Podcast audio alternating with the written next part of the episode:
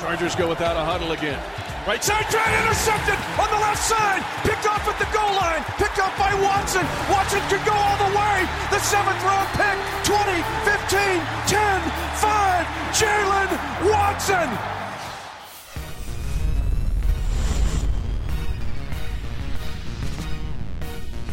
Biggest moment on a big night to start week two. Chargers at Chiefs. The Chiefs hold on for the 27 24 win. An onside kick, spoiler alert near the end, seals it after the Chargers cut the margin from 10 to 3. An important development for anyone who had the Chargers plus three and a half. Peter King, we have him for the next two hours to talk about last night's game and the slate of contests that come week two, just getting started. PFT Live on Peacock, Sirius XM 85, live on Sky Sports. Easy for him to say. Live on Sky Sports NFL, just getting started. Good morning, Peter King. How are you, pal? Hey, good morning, Mike. Really a fun game last night. I think that Asante Samuel Jr., if they've landed back, I'm sure they have landed back in Los Angeles by now. Uh, I bet he slept fitfully because he had that game in his hands and it fell to the turf. But again, a lot to discuss. I thought Mahomes really came through well in the second half. And, you know, we're going to have to find out what was Gerald Everett's route assignment on that interception because after the game, it sure sounded like that he was supposed to come back to the ball. But again, these things happen. 99 yard interception by a guy nobody's ever heard of, and good for Jaylen Watson. Yeah, seventh round rookie out of Washington State makes the play of the night, a night in which there were many plays. And let's start with Gerald Everett because before that play, as the Chargers were in pedal to metal mode, Gerald Everett was gassed. Gerald Everett wanted out. Gerald Everett had nothing left. There he is. Take me out. I'm out. And you see him. He stops. He goes. He's he's got nothing left physically. So what what is he supposed to do in that moment? You're right. Maybe the assignment was for him to come back, but if they're ignoring the guy when he's trying to get out of the game, that's the thing about going no huddle. It makes sense as long as your 11 guys are all able to physically withstand the requirement of go, go, go, go, go.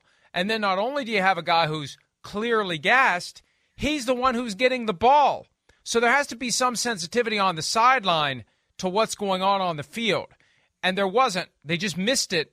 And it wasn't that Herbert missed Everett, it's that Everett physically couldn't get back to the ball. Yeah, and Mike, I think what happened on that play, as I read it and as I saw it, and you saw it on the Amazon uh, the Amazon cameras last night.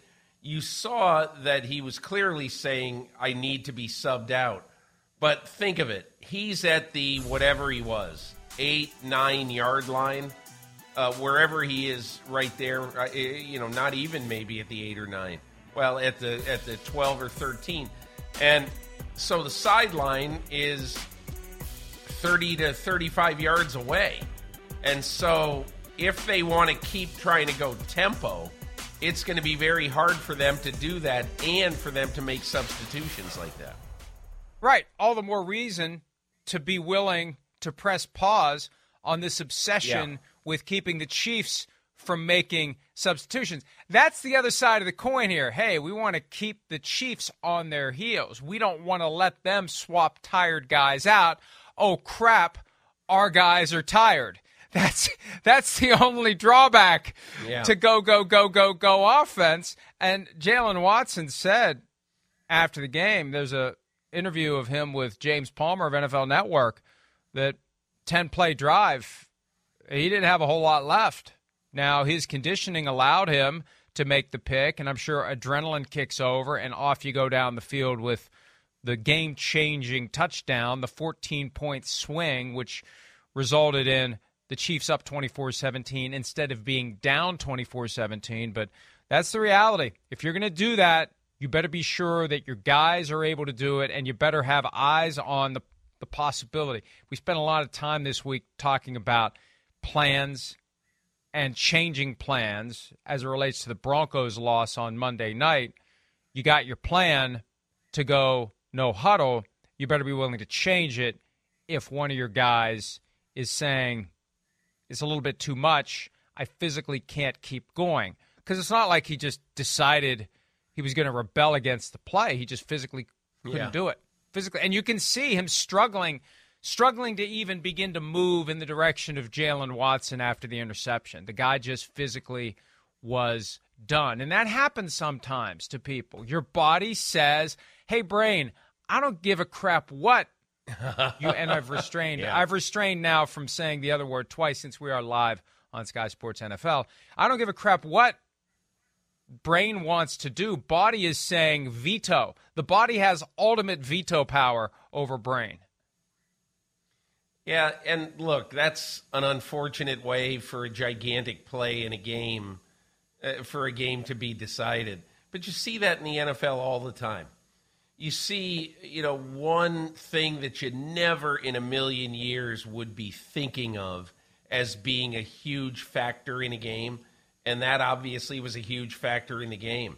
I think the other part of this game that is going to be concerning when the Chargers look at the tape is the protection element now around Justin Herbert. And also, you know, what's going on with his ribs? Is he going to miss any time now?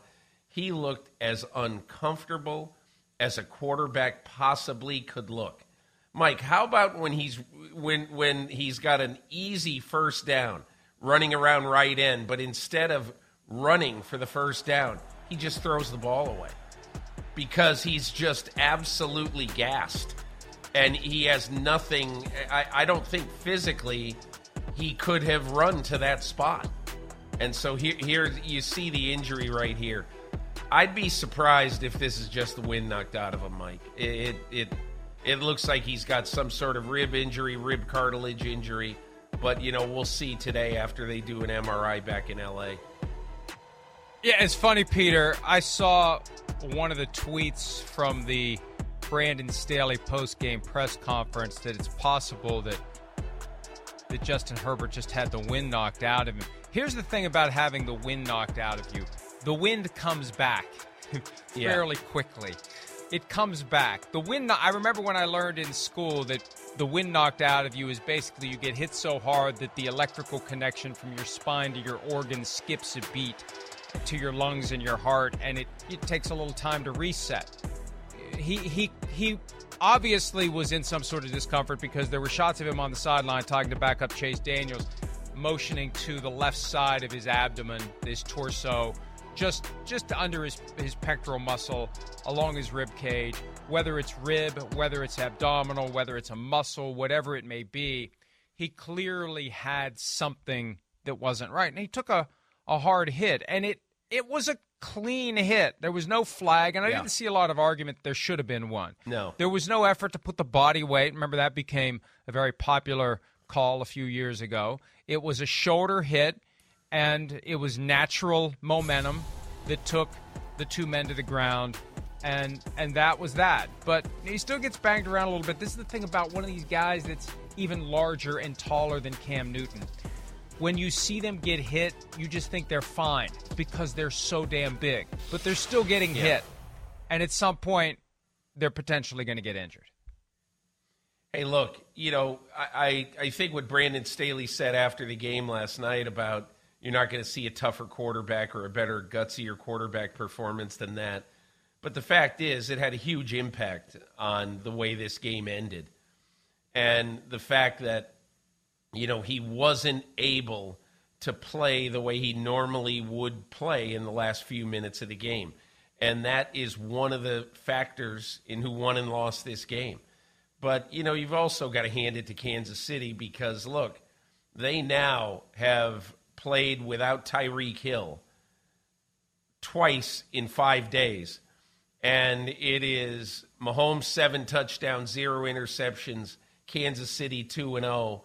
And uh, I think he's basically eliminating a lot of the questions about how big a factor Ty- the absence of Tyreek Hill is going to be. And by the way, and by the way, I think there are some people inside the Chiefs who are absolutely categorically delighted about that with some of the sniping that has gone from Tyreek Hill back to Kansas City. Well, Peter, we've learned through the things Tyreek Hill has said on his podcast, it needed to be said. He has said some things that didn't need to be said that help us better understand what was going on. He was being Yeah. a pain in the ass for them. And Yeah. I, I don't know if I've said this on a day that you've been on the show, but Chris and I have talked about this on other days of the week. I think Tyreek Hill saw what Cooper Kupp was doing last year and was resentful and jealous and envious, and he wanted the opportunities the Kupp was getting because if Kupp can have a record pace for catches and yards, I can too. Because at the end of the day, Tyreek Hill had career high targets and receptions last year. So it's not as if he was being ignored and overlooked in the Kansas City offense, but he still wasn't happy. And that puts pressure on the quarterback, who already has a natural inclination to hold the ball a little bit longer for Tyreek Hill to spring open. You take that out of the mix, and now all you've got, you've got your guys that are running their routes. And what do you do? You throw to the guy who's open. You go from this guy to this guy to this guy. And you don't feel any extra pressure or any extra fascination with getting the ball to one specific guy. And I think that's what takes this offense next level or to the level that they've wanted it to be at ever since Patrick Mahomes took it over, Peter. You know, I would bet that at some point last year, there was, if that indeed was the case, I bet at some point last year, uh, Andy Reid or uh, maybe Mike Kafka at the time, uh, Eric Bieniemy, somebody would have made the point. Hey, by the way, you know, the Rams don't have Travis Kelce. So there's whatever, 150, I don't even know how many targets Travis Kelce had last year, but, eh, you know, 130, 150, whatever it was. But if the Rams had Travis Kelce, Cooper Kupp would not have caught the balls nor had the targets that he had last year because there would be a 1 and a 1A there. And, you know, the Rams just didn't have that. The Rams had to rely inordinately on one receiver last year. Robert Woods goes down. They don't have the tight end that Kansas City has. So, I mean, look, I've got, and, and plus, you know, I wrote this in my column, Mike. You know, what's ridiculous about this is at the time this happened, Drew Rosenhaus, the agent for Tyreek Hill, said that he was surprised at how far Kansas City stretched to try to get him re signed and praised Kansas City through the roof for how they handled the negotiations. So, I don't know. To me, it's sour grapes by Hill. Now, Hill was targeted 159 times last year, Kelce 134, to your point. And I don't know how much Tyreek Hill was even uttering the name Cooper Kupp when he was complaining last year. Right. But he made it clear he was not happy. He was complaining. He treated it as a feather in his cap that he didn't say anything publicly at the time. Well, he said it all publicly afterward. And I think that allows us to peel back a little bit of this onion as to what the stressors were for Patrick Mahomes. Now this year they're gone. Here's Patrick Mahomes last night after the victory talking about spreading the football around to various players not named Tyreek Hill. Yeah, I think that's what we said um, going into camp. It's going to be everybody. Uh, it's not going to be one one guy. Um, uh, our the Justin Watson came in uh, when Mecole was a little banged up, and he got Mecole's route, and he and he won against a Pro Bowl All Pro corner. Um, and so uh, for guys like that to, to make their their imprint on the game, that, that'll help us out as we get into these tough games like this. That we we can get touchdowns and and, and stuff like that from everybody. And that's the beauty of it, too, because Patrick Mahomes, who is in his fifth year as a starter, who is acquiring an, an even better mental database of looks, pre snap, post snap, who's open, who's not open, working through his reads faster, spreading the ball around. I'm doing the counting here real quick. I see n- nine different guys last night had catches. Nine different guys last night had catches, Peter. Out of 24 receptions, nine different guys had catches with Travis Kelce the most there, five for 51. And I guarantee you, none of those guys was complaining during or after the game that they didn't get the ball enough. You know what was really interesting last night? I thought that, you know, in this crucial AFC West game, the Kansas City touchdowns were scored by Jerick McKinnon, Justin Watson, and uh, Jaylen Watson. I mean, you know, coming into the game, I mean, let's go to Vegas and let's see what the odds of any of those guys scoring a touchdown. What what what could you have gotten on any of those guys scoring touchdowns last night? And those are the three. And you know, Mike, I, I will just go back to the day I spent in St. Joseph, Missouri, in the middle of August, where Patrick Mahomes had a day. It was maybe an hour and a half practice. It was not a long practice. And Patrick Mahomes was spreading the ball all over the field. And I had this observation. I charted, I think, 29 plays that day because they were going so fast. And I charted 29 plays that day, and on only nine of them was Juju Smith Schuster in the slot. He was all over the place. And he's happy. Everybody's happy. Justin Watson is catching balls down the field. And, and so I think Kansas City had a design going into this year. You will not read us this year. You just won't we are going to be unpredictable and we are going to be multifaceted and married to no one in this offense. And you've seen in the first two weeks, they are married to no one.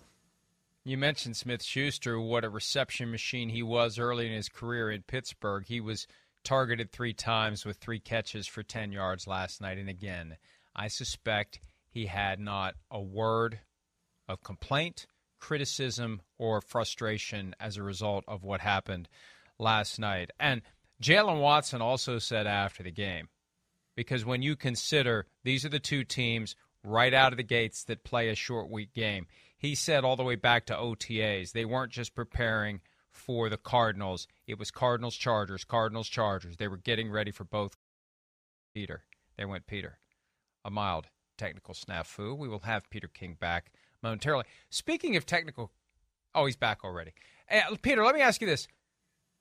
Tell me about your viewing experience last night. I'm going to take a detour from talking about the game, but I think this is, for a lot of people, as important. It was heralded as a new frontier for the NFL on par with Monday Night Football. Oh, there he goes again.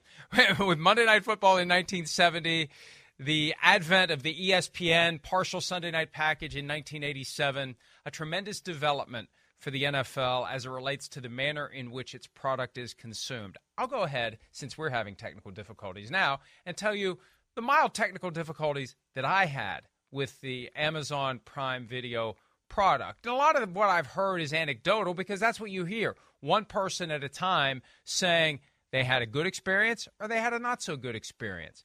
And for me, the first half was perfect. No complaints, no concerns, Picture was great. I compare it to YouTube TV. That's how I get all my channels now on YouTube TV. I got rid of DirecTV a few years ago. I was a little nervous about switching to YouTube TV because you're so used to cable or satellite. That's so ingrained in who you are and how you consume. I can't just stream. I can't just do that. I can't rely on this technology. YouTube t- TV is the perfect platform for watching anything.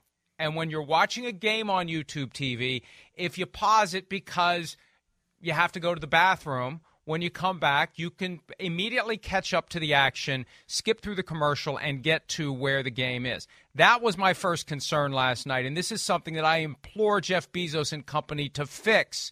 When you try to catch up, if you have to pause the game, you are flying blind. You have no idea when to stop the fast forward. And I can't tell you how many times. I'll tell you that it happened every time that I tried to catch up. I went too far. Then I had to go back. Then I had to go again. I was like parallel parking. Uh, I was going to say when I was 16, but I'm still as bad as it now at it now. I, that to me was the first real frustration that they have to fix, Peter, as it relates to the Amazon broadcast. When you pause, because people do, it has to be easier to get through the commercials and back to the game. And it's almost as if they don't want you to ever scroll through the commercials, so they've come up with this this technical manner of of scrolling past and forwarding past that makes you say it's not worth it. I'll just watch the damn commercials. Yeah. So, Mike, for me last night, uh, I spent about an hour on the phone. We did not have Amazon Prime on our uh, television, and so on either of our TVs in our house. So um, I spent about an hour with an Amazon, a very, very nice Amazon uh, representative yesterday I had the fire stick. I, I was trying to figure out exactly how to do it, and we just never could get to it. And she, and at the end, she said, "You know, you don't have a smart TV." and I said, "Well, I guess we could have." Uh, we we we could have you know solved this problem early on had we figured out that I don't have a smart TV and it wouldn't work with it. But what I ended up doing, Mike, is watching it on my laptop, which was absolutely fine. I had a fine viewer experience. The one thing I really wanted to do but didn't do, just because I was so into the game and I didn't want to sort of experiment during the game, I wanted to watch some of those alternative feeds. You know, but I never, I never saw any of them last night. I just stuck with, uh, uh, you know, with Al Michaels and Kirk Herbstreit, and you know, I thought it was remarkably similar the in game experience was remarkably similar to uh, a game. You know, it was not really very different. I thought it was going to be a little different. I thought that they were going to have some some more stuff like with analytics during the telecast. There might have been a few more things, but I didn't really see that. The one thing that I thought that they would talk about and they would dissect more than they did was Brandon Staley seemingly going back uh, and not being a fourth down bandit the way he was a year ago. And it's logical. The reason that he didn't go for it on fourth down as much for a very simple reason. He's got a defense now. He's not afraid of kicking of, of punting, even if he even if he's punting to Patrick Mahomes. And he didn't have a defense last year. So I think that is probably a very big part of it. But I would have liked to have heard more discussion and seen more stats about that last night uh, on the telecast. Here is Brandon Staley after the game talking about being more conservative on those fourth down plays where he seemed to go for it every single time he could last year. Here he is yeah, I just wanted to give our, our defense a chance to compete. I really love the way we were playing. Um, I felt like that was the formula to flip the field there. Um, you know, I felt like we were aggressive when we needed to be tonight. Um, you know, we converted all four of our fourth downs, but just felt like, you know, with who's over there um, and the way our defense was playing, uh, I felt like the field position would be a big edge for our defense to be able to pin them back there. And, um, you know, I, I like the way our defense competed tonight. And you're right, Peter. It's easy to be hyper aggressive on fourth down when you have real concerns about your defense. Now, you don't say that. You say, I've got full faith yeah. in Justin Herbert. So now right. this year, oh, you got less faith in Justin Herbert. No, he's got more faith in his defense. And you mentioned yeah.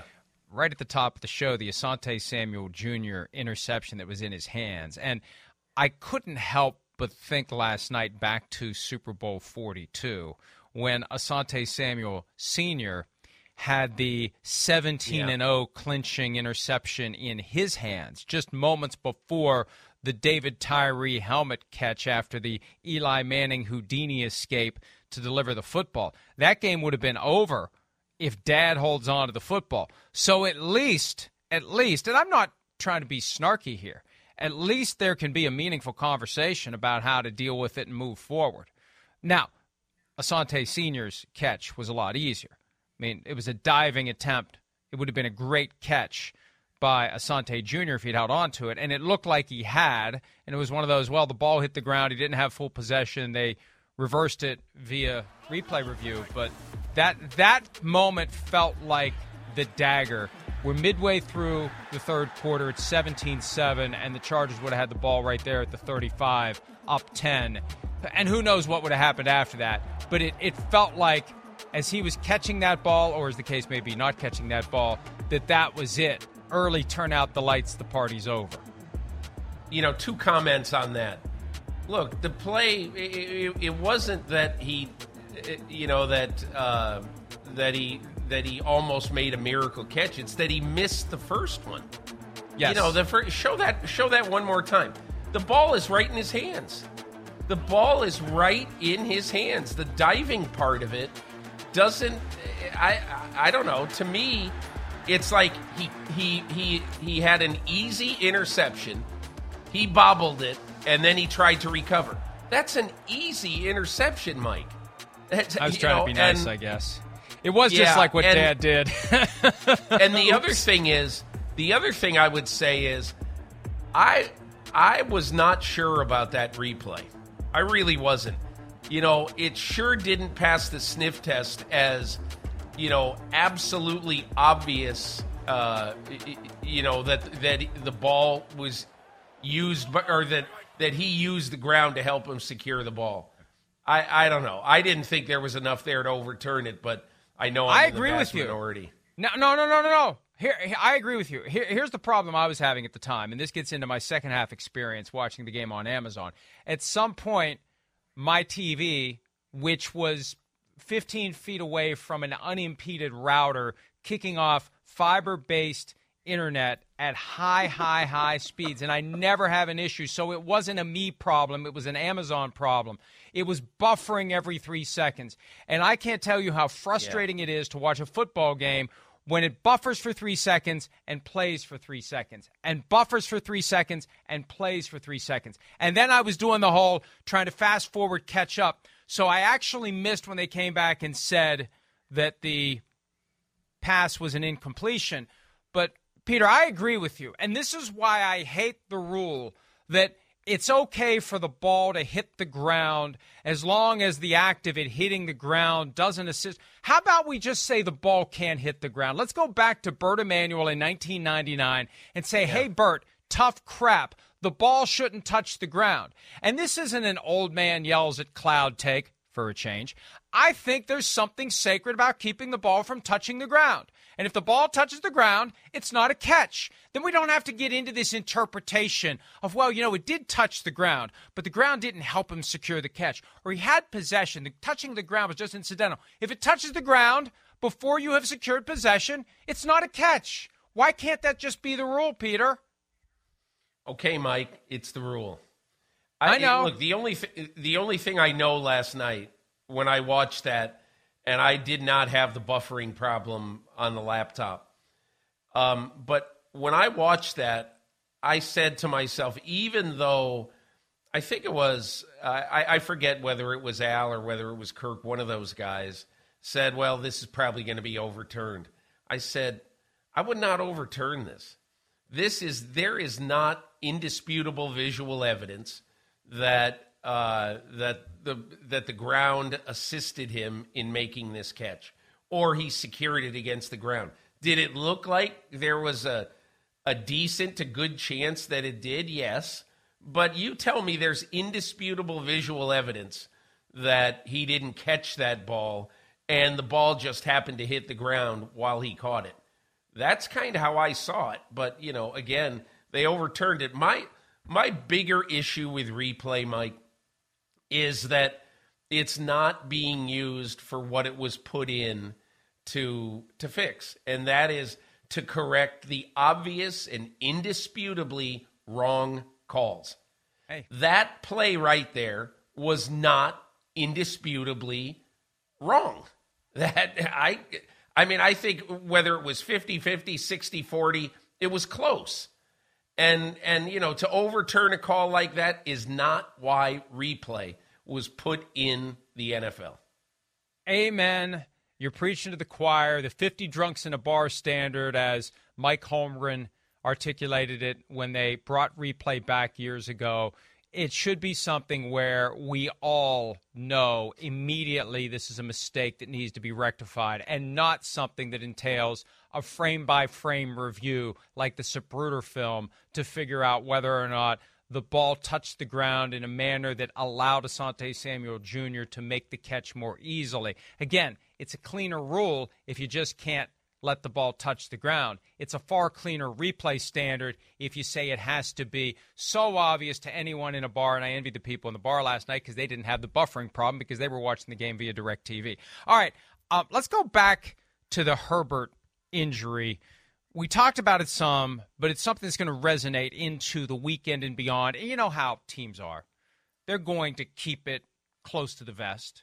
They don't want to tip their hand. They don't want the Jaguars, their next opponent, to know with any certainty whether they need to get ready for Justin Herbert or Chase Daniel.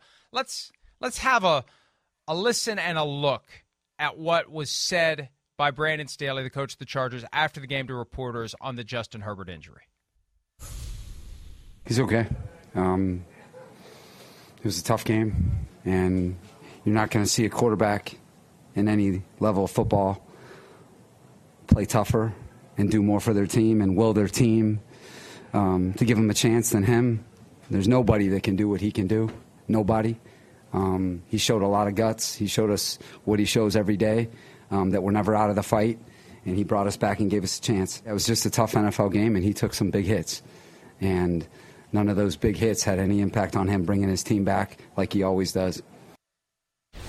Okay, look, I pride myself on reading body language and demeanor and the way words are delivered and the way that the the entire persona is being projected. There's there are certain things, and unless you are a Hollywood level actor, you cannot hide. To me, Peter, that's a guy who is still dealing with the early moments of the realization that he may not have Justin Herbert for a week or two or longer. That's how I read the overall body language of, of Brandon Staley in that moment.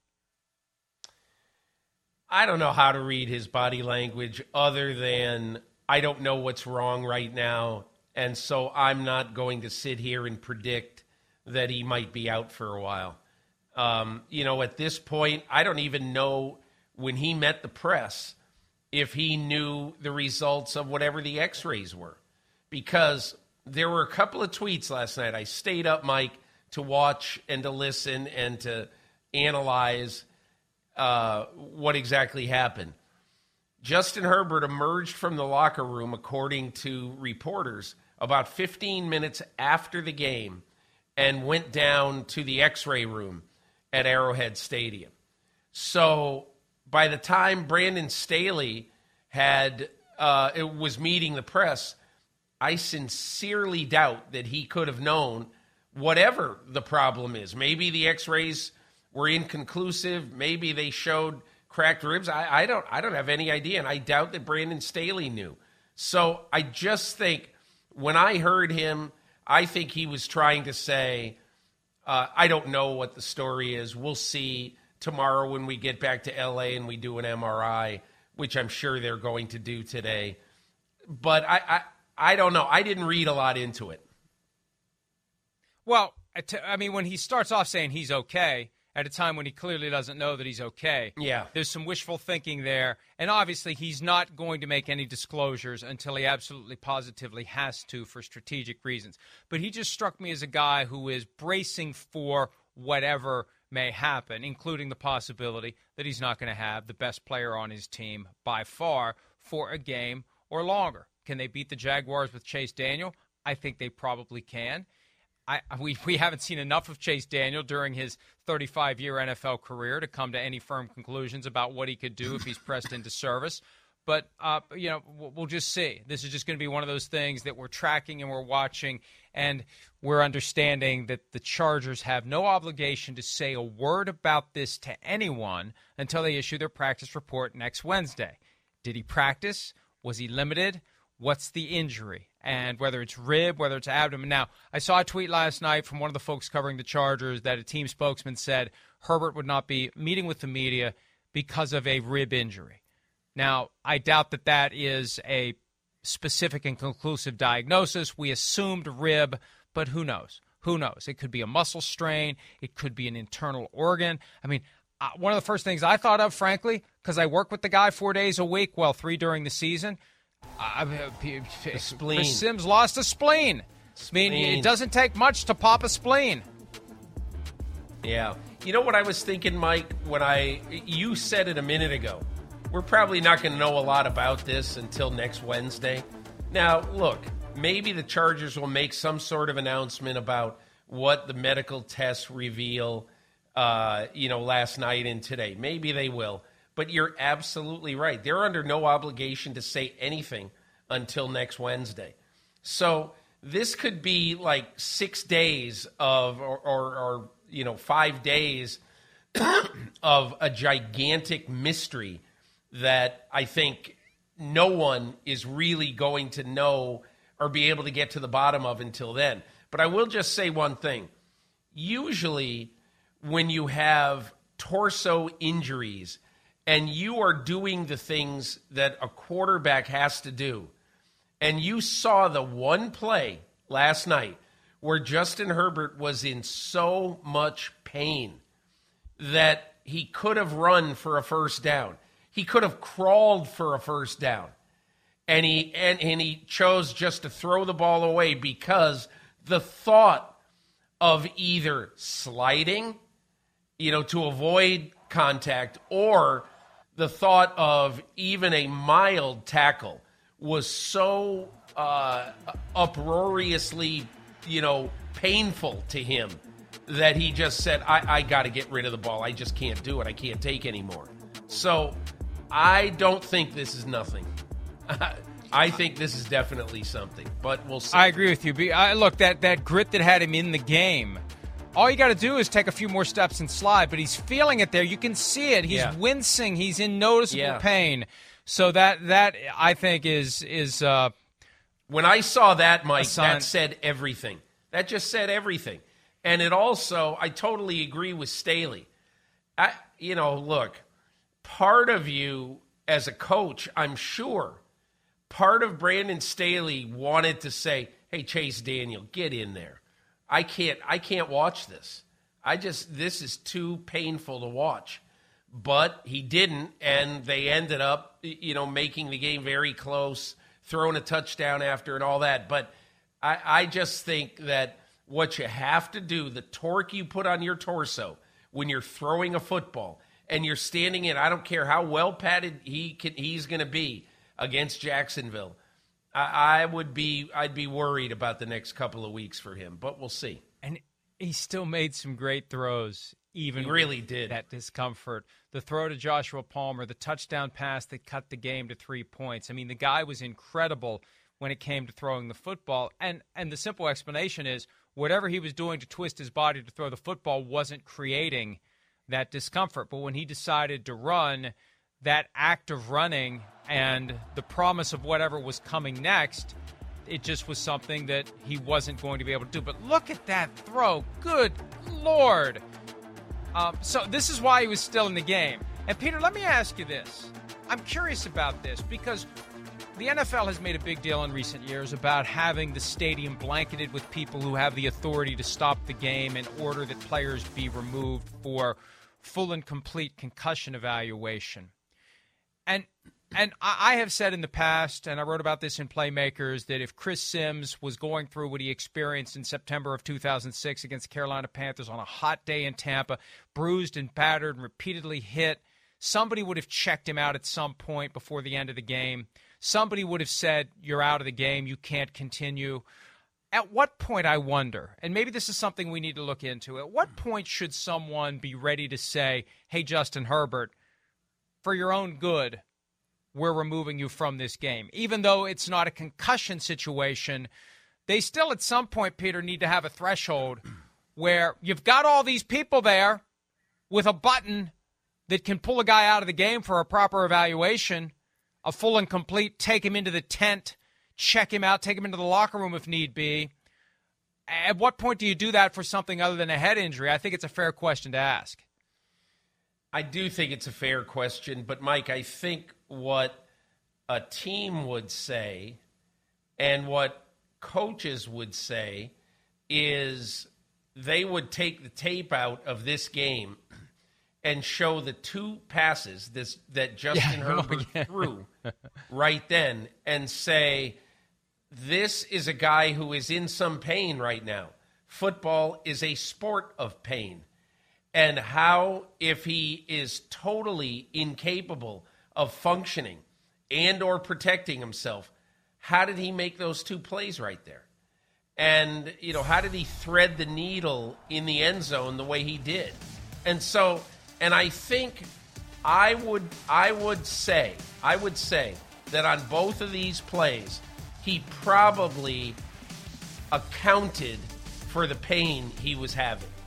You know, watch this throw right here. Watch this throw. It's just he almost sidearms it.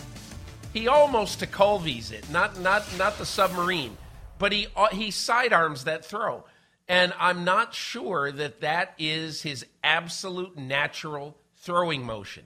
So I think he was sort of accounting for the pain that he knew he was going to have, and just throwing the ball and and subjecting himself to some pain, but not feeling like he absolutely uh, was incapable of playing. And the counter to that is if you're somebody from the union and you're having conversations about the NFL where the threshold should be for mandating an examination in game of a player, you, you show the, the the run that we talked about where you just threw Yes. it away. And and I mean that's the counter to it. Like at what point and th- this is my question. I'm not saying it should have happened last night with Justin Herbert, and obviously he was able to throw the ball at the end of the game. My point is they have a mechanism that's in place Yeah. primarily, if not exclusively, to watch for head trauma and to get guys checked out if they've possibly had concussions. Where below the ears does that get triggered for other guys who may be out there when they shouldn't be and may require a check before they're cleared to continue? That's I'm just saying it's a question to raise at some point and I think about what happened to Chris and at what point would what Chris was going through in September of 2006 cause someone to be the adult in the room to say to the player who wants to prove himself and Chris has explained this you know he's the the son of the quarterback with the laissez-faire upbringing as Steve Young inadequately and inaccurately said back at the time but uh, he wants to prove himself this is his opportunity he's not coming out you got to have somebody there who grabs him and pulls him off the field. And and that's my question. If we're going to do it for head injuries, do we do it for other injuries where a guy may have another busted spleen and we just don't know about it and he's out there still playing? That's that's my only question. I'm not saying it was right or wrong last night. I'm just wondering whether or not there should be a mechanism in place and when it activates. And who knows? Who knows? Because we still don't know when it properly activates when a guy's potentially had a concussion. All right. Monday night's game, the Seahawks, the thrilling victory over the Broncos. How will they follow it up in week two when they go to Santa Clara, where they are nearly 10 point underdogs against the 49ers? We'll discuss that when this Friday edition of PFT Live continues right after this.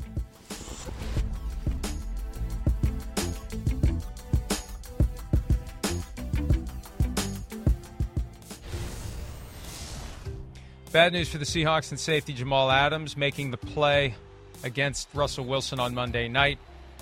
He reportedly will have season ending surgery on a torn quad tendon that happened on that play. He was placed on injured reserve earlier this week, likely will not be back this season. He missed nine games over his first two years with the Seahawks, and I got a ton of respect, Peter, for Jamal Adams because, and, and this applies across the board to all NFL players. You work and train and perfect your body and your craft and you get yourself to 100%. And then you go out there knowing inevitably you're going to be below 100%. And there's a very real chance you're going to have an injury that derails your season and you go got to go back and start all over again. And I'm reminded of JJ Watt telling you years ago when he had like hernia surgery in Philadelphia and he was in a really dark place in the hospital room and what like how do you keep finding if you're Jamal Adams, how do you keep finding the will? Whether it's you got a broken finger, so you got a club on your hand, or you're wearing a harness all year because of your shoulder injury, or now you got to go have surgery on this quad tendon and go through months of arduous rehab, all in the name of getting yourself back to a point, or you can go out and tear down your body again. it really is amazing to me that guys so willingly and voluntarily do it, Peter. You know, the sad part of it for Jamal Adams is, you know, he will now be known as a guy who can't stay healthy because by the end of this year, assuming he misses the whole year, he will have been employed by the Seattle Seahawks for 50 games and he will have missed 25 of them. And that's a lot of games to miss, especially when you're highly paid, when a team traded so much to get you. But I really have empathy for Jamal Adams because this is a great football player who has had some absolutely totally rotten luck when it comes to injuries. Oh, absolutely. And look, I, I hear this all the time with Christian McCaffrey now. People give him a hard time because he's banged up constantly. It's the nature of the position and the way you play it. This isn't malingering. These guys Right, are going right, out right. there throwing their bodies into these car crashes, as Chris calls them. You're going to get injured. Only the rarest of the rare have a body composition that allows them to go through that kind of physical abuse and emerge from it able to just keep going without periodically needing something to be worked on in some way. And that's where Jamal Adams is. And it's unfortunate. And at what point do you become, as a human being, discouraged and disheartened and unwilling to keep doing it? I, I, I praise guys like Jamal Adams and J.J. Watt, guys who have had injuries. Rob Gronkowski, one of the things that amazed me the most about him, he had so many things go wrong early in his career. He was Cavity Sam, the guy from the Operation game. I mean, every time you turn around, Gronk's getting another procedure. And it never changed his view of the world or of football. He was always happy. He was always positive. He was always upbeat. I mean, my goodness, can you imagine keeping that outlook on the sport that is systematically tearing your body down, only to force you to spend time building it back up again, knowing it's going to be torn down again? Mike, I remember which Super Bowl was it? It was either the Rams Super Bowl or the Falcons Super Bowl. I forget. But uh, one of the one of the Super Bowls that that the Patriots won, okay? And after the game, Rob Gronkowski was so physically depleted and physically ruined after that game because of a thigh bruise that he he could barely put an ounce of weight on his leg as he went back and forth to the shower. It was it was incredibly sad. And I just thought and Mike, you know what the amazing thing was? He was laughing at one point when a bunch of us were sort of waiting around for him, you know, to to you know to finish up. You know, when he was on his way to the shower, he was like guffawing. And and I just said to myself, what an attitude this guy has. You know, what a what an attitude toward life he has. How can you be in the kind of pain he's in right now and laugh? Maybe it's because you just won a Super Bowl, I guess. And and it's all worth it if you win the Super Bowl. But I, I agree with you. I think guys like Gronkowski, guys like J.J. Watt, uh, you know, and Jamal Adams. Look, Jamal Adams got hurt on a play that if you watch that, and I watched the end zone replay of this, of him coming at Russell Wilson, and like he was not going to be denied. And his instincts and his physical prowess at blitzing is is so good that to me uh, that's one of the reasons why it's so sad that he's not going to be around anymore. Uh, you know, for the for the rest of this year, because he just does what I mean. Look, this was such a great play because of where he came from, and and you know, and and evading all of the people he had to evade to to get back there, and you can see him riding off on the cart. Something is wrong with me. I don't know what it is, Yep. and I am so ticked off right now. So the Seahawks move forward without Jamal Adams and also obviously without Russell Wilson. Geno Smith had a very good game, particularly in the first half against Denver on Monday night. The Seahawks go to the 49ers this week, where they were a 10 point underdog. It moved, I think, to nine as people looked at it and said, Why in the world are the Seahawks a 10 point underdog? Maybe I will bet my money on them, which causes the line to move. Can Geno Smith do it again on the road against the 49ers, especially Peter? I think we have to take this into account. Emotional win, short week hard to press the reset button. A big challenge for Pete Carroll to get his guys to forget about beating Russell Wilson and focus on their division rivals. One of the things that John Schneider and Pete Carroll take great pride in, Mike, is building a defense with interchangeable parts and with a lot of speed. That's what you saw against the Denver Broncos on Monday night. And all I want to know is those guys on defense, those speed players on defense, you know, can they come back in a short week on the road uh, against a team that is physically very demanding and physically very hard to play? Now, obviously, they're going to be fortunate if they don't have to face George Kittle. Uh, and I don't know whether Kittle's going to play or not. But I do think that when I when we were talking in the break, I said, you know, the two lines this week that are insane are the Patriots favored over uh, Pittsburgh in Pittsburgh. I, I mean, somebody's got to explain that one to me.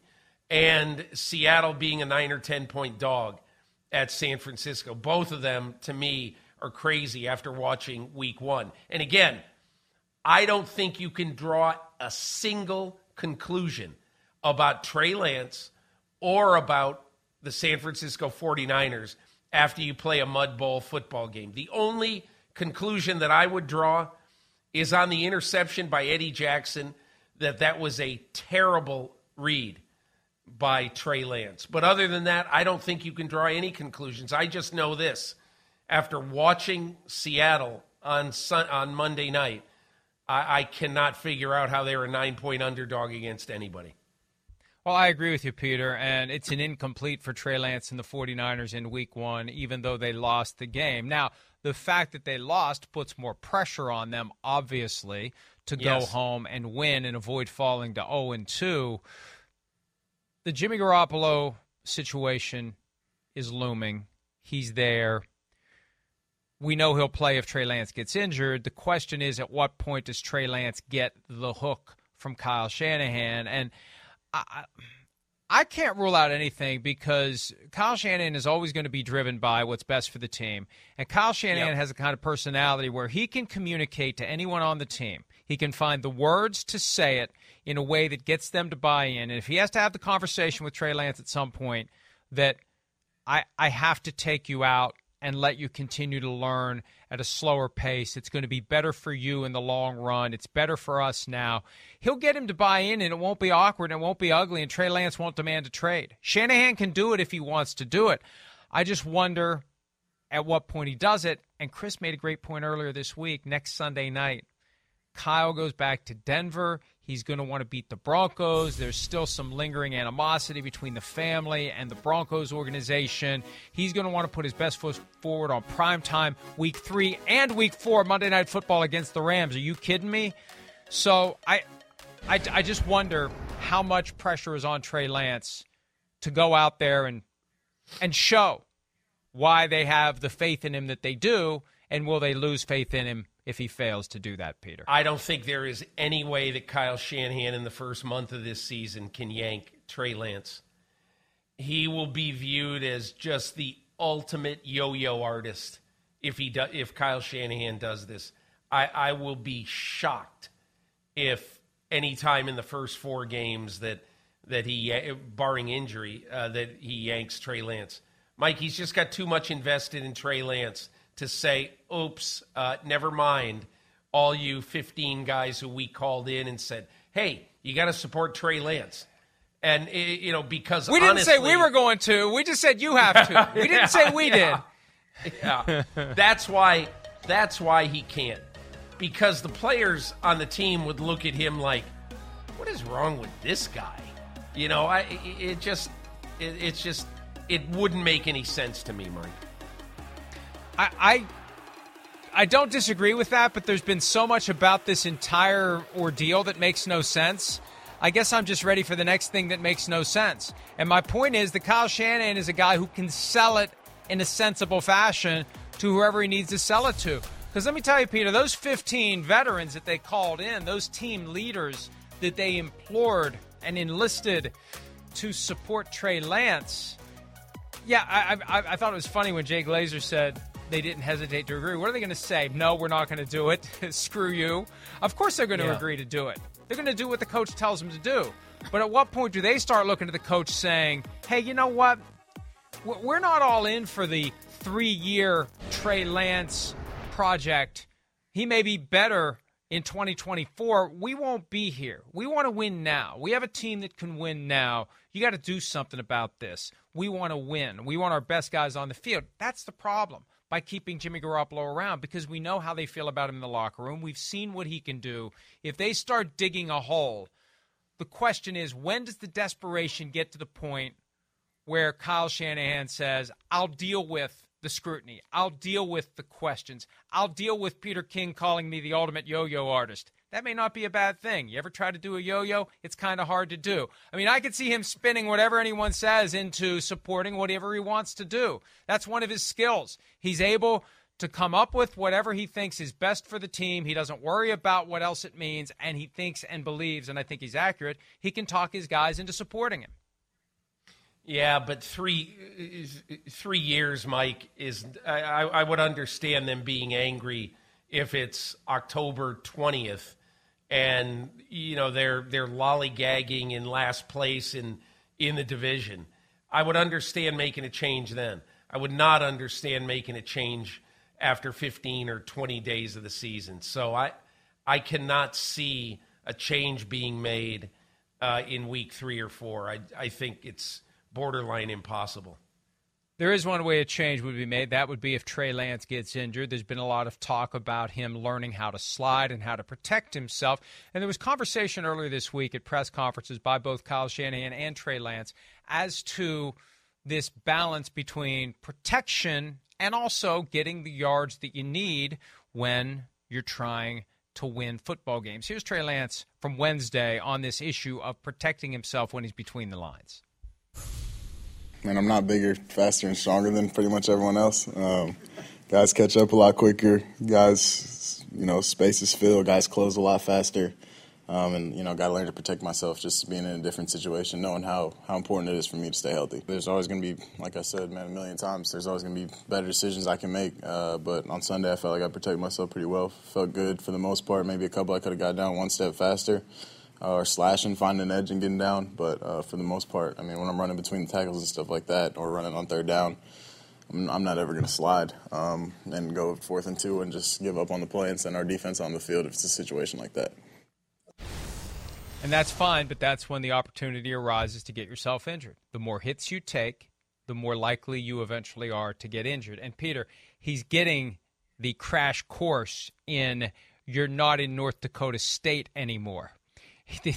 at the NFL level, all those things that allowed you to be clearly better than the guys you were competing against, that's out the window. And that that realization I think applies to any college player when they go to the NFL and every time you go up a level in football, it's faster, it's tougher, they're stronger, they're bigger, but especially when you go from an FCS level team all the way up to the NFL, it, it, it, that, that is a, a splash of cold water in the face. Mike, I think his 13 rush attempts uh, in game one are not indicative of what is going to happen in game two and beyond because that was a function of playing, uh, you know, on a terrible weather day. So I, I wouldn't expect him to run it more than like six or eight times in a game on average for the rest of this year or however long he plays. That is not really, I don't think, what Kyle Shanahan wants him to do. And so I think he's going to become uh, a, a guy who throws from the pocket and who throws on the move much more than a guy who is looking to use designed runs uh, to move the chains. You mentioned George Kittle earlier. He is still not practicing. He had a groin injury that popped up the Monday of the first week of the season, didn't play against the Bears, and it looks like, and who knows, we'll get a label applied to him today, whether it's out, doubtful, or questionable. We'll see whether or not he's able to go on Sunday for the home opener against the Seahawks. But I'm with you. That line is so big. I feel like it's one of those Vegas traps they're, they're, they're, they they know something we don't. You know, it's funny. It's funny. If the betters have inside information, that that's a no no. Can't do that. But if the house has info, inside information, hey, all's fair. We know something you don't. We're setting the line accordingly, and we hope there's some suckers out there who take the Seahawks, like me. I picked the Seahawks to win that game. I just and maybe I'm caught up in what would be a good story. The 49ers at 0 and 2, the Seahawks at 2 and 0, and the Seahawks after beating Russell Wilson just really getting off to a great start with this Pete Carroll building the team the way he wants it to be built without the franchise quarterback. I uh, look, the, it's not like the Seahawks are pushovers against the 49ers. I think this is going to be one of the better games of the weekend, and uh, we'll see if the if the Seahawks can pull it off. Let's take a break. There's more plenty more week two matchups that we'll be talking about. Peter King and I will continue that discussion when PFT Live resumes right after this.